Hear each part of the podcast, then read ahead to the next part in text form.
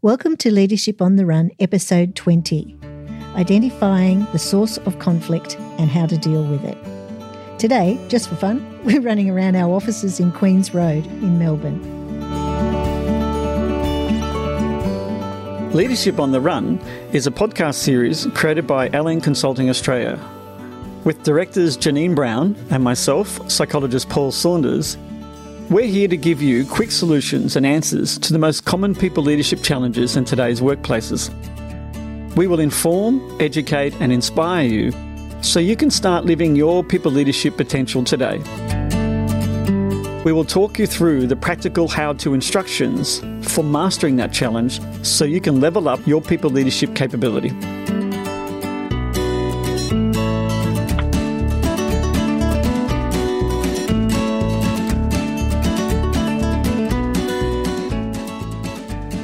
Hi, Paul. How are you?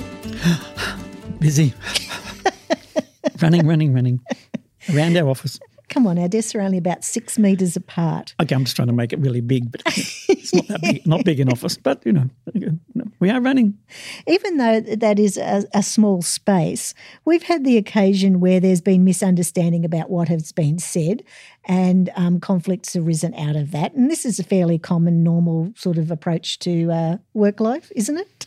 Yes, I look. I've come to accept after growing up in a family of eight brothers and sisters common, conflict is common. so um, having to learn how to actually understand it and how to work with it and get the resolution has been a lifetime journey of mine. Well, let me help you with that today. Uh, we're going to be looking at Christopher Moore's Circle of Conflict Adaptation. And um, this builds on our episode that we did on conflict, and that was talking about the Thomas Kilmann approach, where that's the style of conflict resolution that you use as a, a a resolver of conflict. This is now looking at, well, when you've got conflict with persons, that there are six categories that you can identify what is the source of their conflict, because often you are seeing the surface result of the conflict, a bit like the iceberg model. Underneath there as a source of the conflict. And there are six sources that he's identified in his, his work, and they um, start with data conflict. Where there's either a lack of information, or in our case, in the office, misinformation, um, ideas of or, inter- or, interpreting the data differently. Exactly. And we see this often happens in organizations. Someone's presented a whole lot of data, and people could be reading it differently or not understanding it. And so it's that misunderstanding occurs because of the way the data has been presented or the way that actually we're reading the data. I've got a really good example of that. My friend has just posted on Facebook about her daughter turning 18. And this is what she wrote. She wrote, Happy birthday. It was just you and me for a while, and you were the best company. And her has- husband has replied and goes, Pretty sure I was there at the start too. and she's written back, I meant without siblings. but that's just how easily things can be misinterpreted. Yes, yeah. that's right. Yep. That, that's a data conflict. And you're right, though. That's what we often see with Twitter and Facebook. People actually then sharing information, and it can trigger because of misreading it or misinforming about the information. All of a sudden, we have, you know, dare I say, you know, global warfare. Don't. No. Over, over Twitter, that is. yes. So um, I think that's called trolling, isn't it? Oh, okay then. anyway, so data conflicts, um, how you can manage and resolve a data conflict if you notice that in your conversations is um, actually call it out, identify it. And much like my friend did there, then give your definition of it without being judgmental. This is what I meant. Um, and then you can then you can both see, oh, well, you were looking from different lenses, perhaps. Um, and I think it is accepting is that someone may be seeing it from a different perspective, like the husband was there. and so they did then just uh, reaffirm and clarify. Exactly. Mm. And the other way is to um, agree to develop some data together. So, you know, this is the data we've got. Well, what can we develop together? And yes. in a sense, that's what they were doing there on Facebook. They were developing the story yes. for all of the wee readers uh, to know that he was, in fact, at the birth of his, yes, his That's right. He was part of the beginning. And yeah. the thing is that data conflict turned in what's one of the second one is relationship conflict. Okay. Where now it wasn't about the data, now it's also about the relationship between the two people. And this is where sometimes relationship conflict, and it's again being clear, is it a relationship conflict or is it a data conflict? and just being clear about what is that situation happening. Yeah, so if you have an inkling that it may not be just the data, it could be something about some trouble that they've had in their past, or there may be a negative emotion sitting under there, or maybe there is an assumption or a projection, something negative um, happening there. What you need to do is really just put yourself in a situation where you can be a little bit vulnerable. Like admit that, you know, well, this is what I had said, or, you know, show that there is some vulnerability about yourself. And that is the way that you can um, start to resolve or at least identify and address a relationship conflict. Yeah, so often, sometimes a relationship conflict can be from a personal one where you've had a breakup and then you meet them again in a different environment.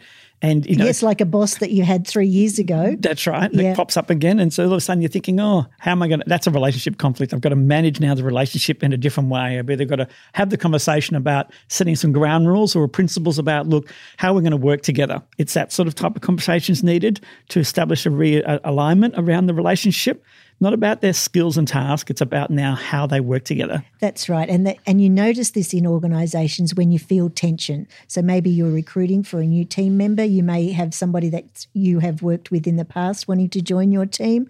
Um, then you need to address your own assumptions and your own tension that's that's there. Yes, absolutely. Well. And often, yeah. sometimes you even see this where you see people not talking to each other in the same office or leaving the meeting because they can't handle it anymore. That's right. So there you know you've got a bit more of a relationship conflict has to be worked. And again, could have been something else started off it, but it's now become a relationship conflict and has to be addressed from that perspective first as well. And that springs to mind if that's not really what is building the tension, it could be a language conflict, which is the third category that you might want to look out for, where people talk over each other or they're trying to describe terms and definitions um, and they have different communication styles. Remember, we spoke about DISC on a, a previous podcast. Um, those of you familiar with MBTI is a communication um, categorizing tool. So there may be different styles on that, and that could cause a conflict. Absolutely. And it could be purely just because of different backgrounds. I remember being in a meeting and there was IT people in the meeting, there were sales people in the meeting, and so the IT people are talking in their acronyms and their language compared to the salespersons. And therefore, they were finding is they weren't actually really on the same page. They were just using different words and stuff like that. And we see this sometimes in generations, you know, you know, thinking about is, you know, is LOL, you know, love you lots sort of stuff, or is it, you know, lots of laughs, you know? And again, that generational type of thing. And I'm not really sure all those things. are. Or last be. one laughing, that Rebel Wilson. That's um, right. Show. Yes. Yeah. Yeah. Mm. right. So, and it's again, are we clear about the language? You know, and it's quite amusing to see sometimes you go into organizations, particularly I find more your professional or engineering type of organizations, you know, and they've got a whole book of all the different meanings and acronyms of course, to help themselves. The um, yeah, the corporate jargon that you use, which may be um, unique to your organisation or it could go across an industry, is a big communication um, uh, flaw, really, um, even though it's not supposed to be. And the way that you deal with it once you see it is agree on what the definition of the word is that you're going to be using yes. in that. We get to do that a lot as consultants because everybody uses their own different terms. Mm. But even the terms that are familiar to everybody, like uh, mission statement, aims, KPIs, priorities, mm. all of those have different meanings in different situations in, in organisations, and it pays to be clear about what that is first. That brings me to the fourth conflict, which is um, about values. And these are world views and deep seated held beliefs and, you know, habits.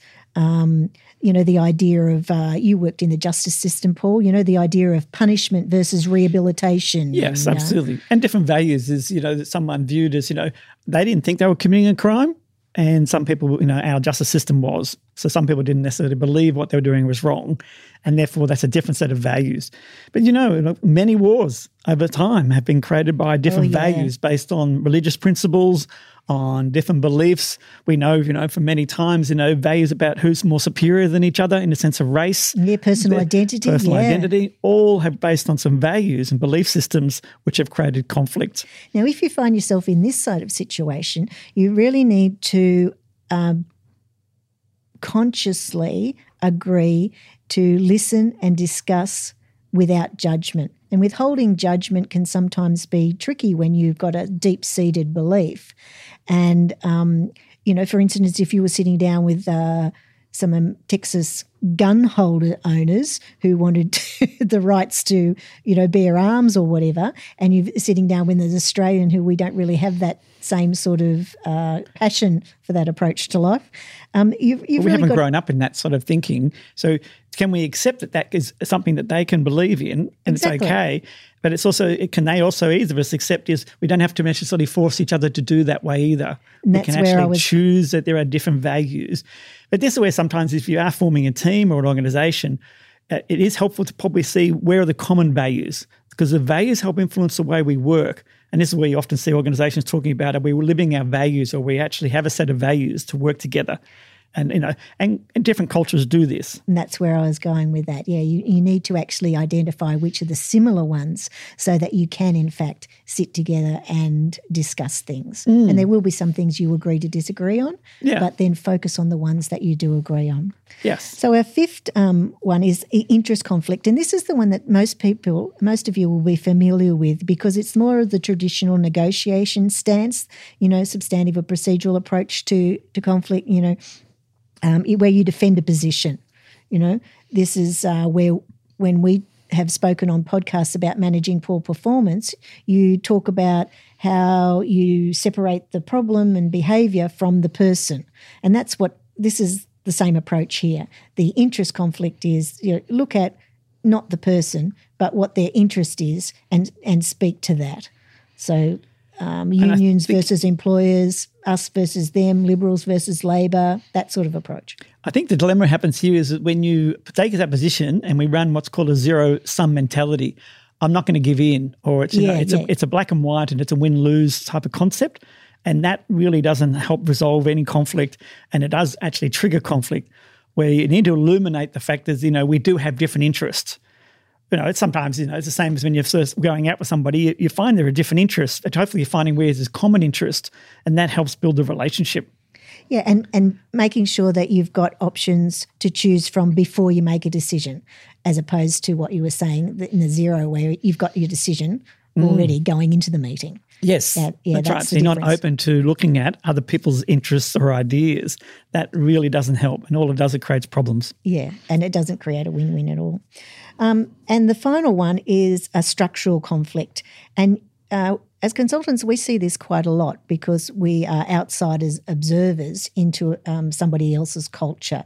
Um, I was in one recently where we're recruiting for a senior management position, and um, people are fearful well, maybe they're not fearful. There's a lack of role clarity around positions of power. And um, so they don't make decisions or they don't set meetings or they don't state their opinions because either they haven't been told to by the person that they assume is in power or they're unclear about whether they should because maybe that's demarcation. Do you know what I mean? That's that's a Yeah, structural a- conflict. it's a structural there's conflict. unequal power and authority. And the problem with that is it's not clearly stated. No. It's not transparent who reports to who, who, what roles do what. And when you have that lack of clarity around roles and structure, that's when you get uh, people, like you say, they don't know what to do. They don't choose clearly how to actually make things work, or they sit back because they don't know whether they've got the authority to do it. And we find this a lot in organizations is do your team members know what authority and empowerment do they have about choices, decision making? And this is where it helps as well. But look, structure can be also physical. I remember working for some organizations where, you know, they had a, uh, another part of their organization in a different building and they just wouldn't go and visit them because they're just in another building. So why would we go and talk to them? You know, and it's that sort of like physical barriers can be created in the sense of that. And what happens, you see, is as they create different subcultures in the organization, and therefore that creates that challenge of differences. And it's also resource um, play as well. They've got more resources than we have, but not thinking to go and ask could they share those resources. That's right. So Yeah, well, then we have pecking order, in sense of structure, and that's often happens. We see that, and you often see that in different organisations. Is you know which type of group has more power or influence, or gets more, you know, the rewards and things like those sort of things. So that creates structural issues as well, and it's just sometimes being more open and overt about those things, and also it, this is where it comes back to fairness. The fairness principle comes into the play of how your structure is. Are people being treated the same way and fairly in the sense of decision making and openness about operating? Sure. The um, you know using this uh, circle of conflict um, and being able to categorize well what is the real issue that the person is is dealing with that I'm trying to you know get some you know agreement with or is really going to help you reduce stress you know be less frustrated and and waste less time really. If Oh, you can identify if you can practice identifying what the real issue of conflict is and then taking these actions that we've mentioned around each of them uh, you know by observing what people are saying and then categorizing it into this that what sort of area of conflict and then addressing that as opposed to the, what might be presenting as a problem i think you're going to be less stressed and less frustrated and things will be resolved much more quickly Oh, I think this is something I've said to a few organizations I've worked with is that why don't you incorporate conflict management and the circle of conflict in your induction? Be very upfront hmm, that it's conflict is something that happens in organizations, not intentionally, but it does because of these things. Most of it's actually unintentionally happening or unknowingly happening. Structure, data, information, different language. And it says if people are originally given the confidence and the training, okay, I need to recognize this and know how to work with it, rather than what happens is when they happen to it, most times they will go into what we call avoidance. I just, oh, it's not my responsibility. I see it, but I won't fix it. Because they've never been given the in- indication and skills and authority at the beginning of their journey in the organization to say, oh, okay, conflict can happen. Because conflict can actually be very positive if it's managed well. I can come and have two different interests, two different conversations, and out of that may come something quite more constructive or even stronger. I think that's true. Thanks, Paul. The um, in the words of Sam Parker, making people aware um, means that you have more responsibility. And now that we've made you aware, it's now your responsibility to go out and resolve those conflicts. All right. Thanks very much, Paul. Thank you. Cheers. Bye. You can gain more insights about this topic through our ebooks by going to our website lnc.com.au. And feel free to chat with us and ask us any questions on leadership or give us your feedback through our website at lnc.com.au or via our LinkedIn or Instagram. So until next time, do what you can to live your people leadership potential. Cheers.